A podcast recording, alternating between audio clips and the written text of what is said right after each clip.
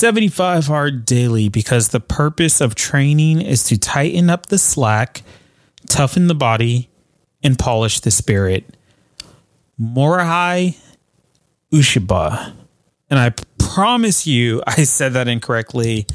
I apologize if you are hearing this, Mr. or Mrs. Morihei. What is going on? This is day 68 of my journey through 75 Hard by Andy Frisella. And I'm not going to lie, it has been a day. It has been a day. My day job took it out of me today. It was one of those days where you just, you're just thankful that, uh, I'll just say it was it was a rough day. We'll just leave it at that. You guys all know. I'm sure you've had a rough day in your job or in your life in your situation before as well. And it wasn't rough because of any one particular thing. It was just like things kept adding on and on and on to my desk. And so because of that, I kind of forgot all about 75 hard until later in the day, at which point I was like, oh crap, I've only had half a quart of water. I need to get started on this. And then I got immediately pulled into a meeting. So um, let's just fast forward to how the day went. Well, finally, after work, uh, I was able to go down to the gym and just do squats. I just did squats. I started on the cable machine. This is the one with like the adjustable arms, put them all the way to the floor and then fanned out just a little bit and got the cables right at my shoulders and I just did squats with those. Um, and then the and the reason I did that was because the actual squat rack and then the Smith machine were both taken. And then while I was doing these these squats on the cable machine, the uh, the Smith machine opened up, so I was able to move over there. But in total, I did 150 reps, which is just freaking epic. So that was great. Then I um, went and picked Karma up from daycare, went home, and immediately went into the backyard and started jumping rope. Where I got my other 45 minutes in, my second workout, my outside workout and there I did, um, I was on my third court when I was outside. So I started later in the day, got one done at work, one done in the gym with the squats, and then the third when I was jumping rope. And then the fourth one, um, I came back inside, sat down, read Think and Grow Rich, and I got about half of it through there and then I just had to pound the other half, and oh my gosh, that sucked. But I Think and Grow Rich was really good. I finished the part on faith, moved into the part about auto suggestion. It's really resonating with me. This entire book is really resonating with me.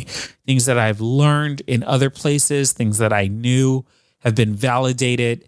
It's a very, very good book about accumulating wealth.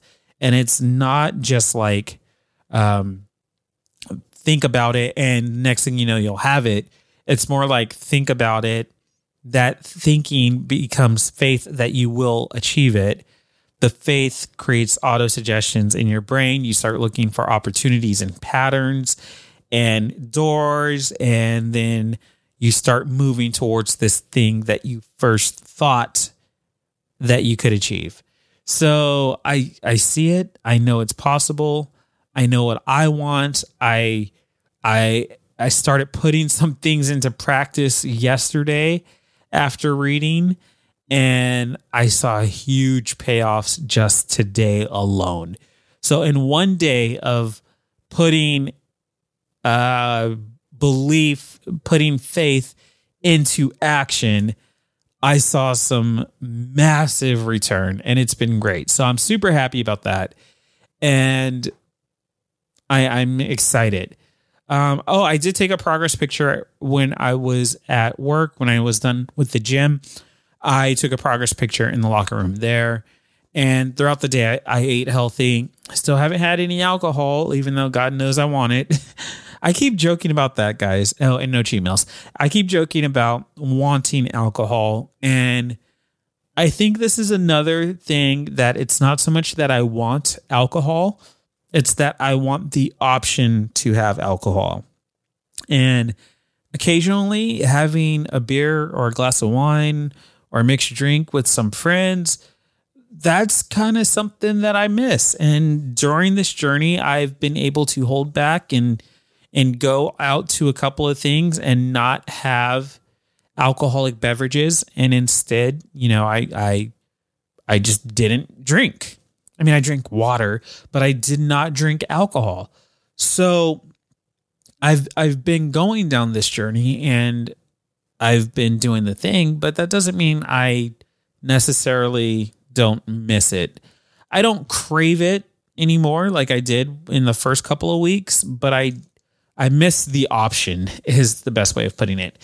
So with that, I have done everything for 75 hard today. I've ate healthy, I drank water, I got my two workouts in, read my 10 pages, took a progress pic, and recorded this podcast episode.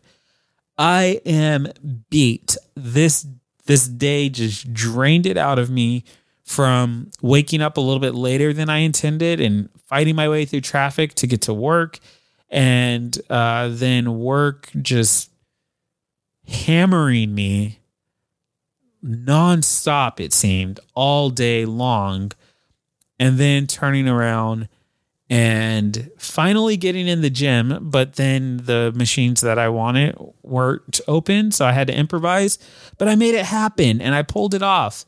And now my legs hate me. And then I had to fight through more traffic to get home. And then I, I, I jumped rope and then I read and suddenly remembered, oh crap, I still have another quart of water I need to consume. But I got that done too. So it's just been a very taxing day, which does happen throughout our lives. Um, but it's how you deal with it, right? And I was still able to check all of the boxes, to cross the T's and dot the I's. And I think that's what's more important because I'll be able to go to sleep now, wake up tomorrow. Tomorrow will be a new day, a new chance to start fresh and to approach this thing again. And guess what? Tomorrow I will be back with another episode of 75 Hard Daily. So, with that, 68 days are in the books, seven more to go. I'm Johnny. Thanks for tuning in. Peace out.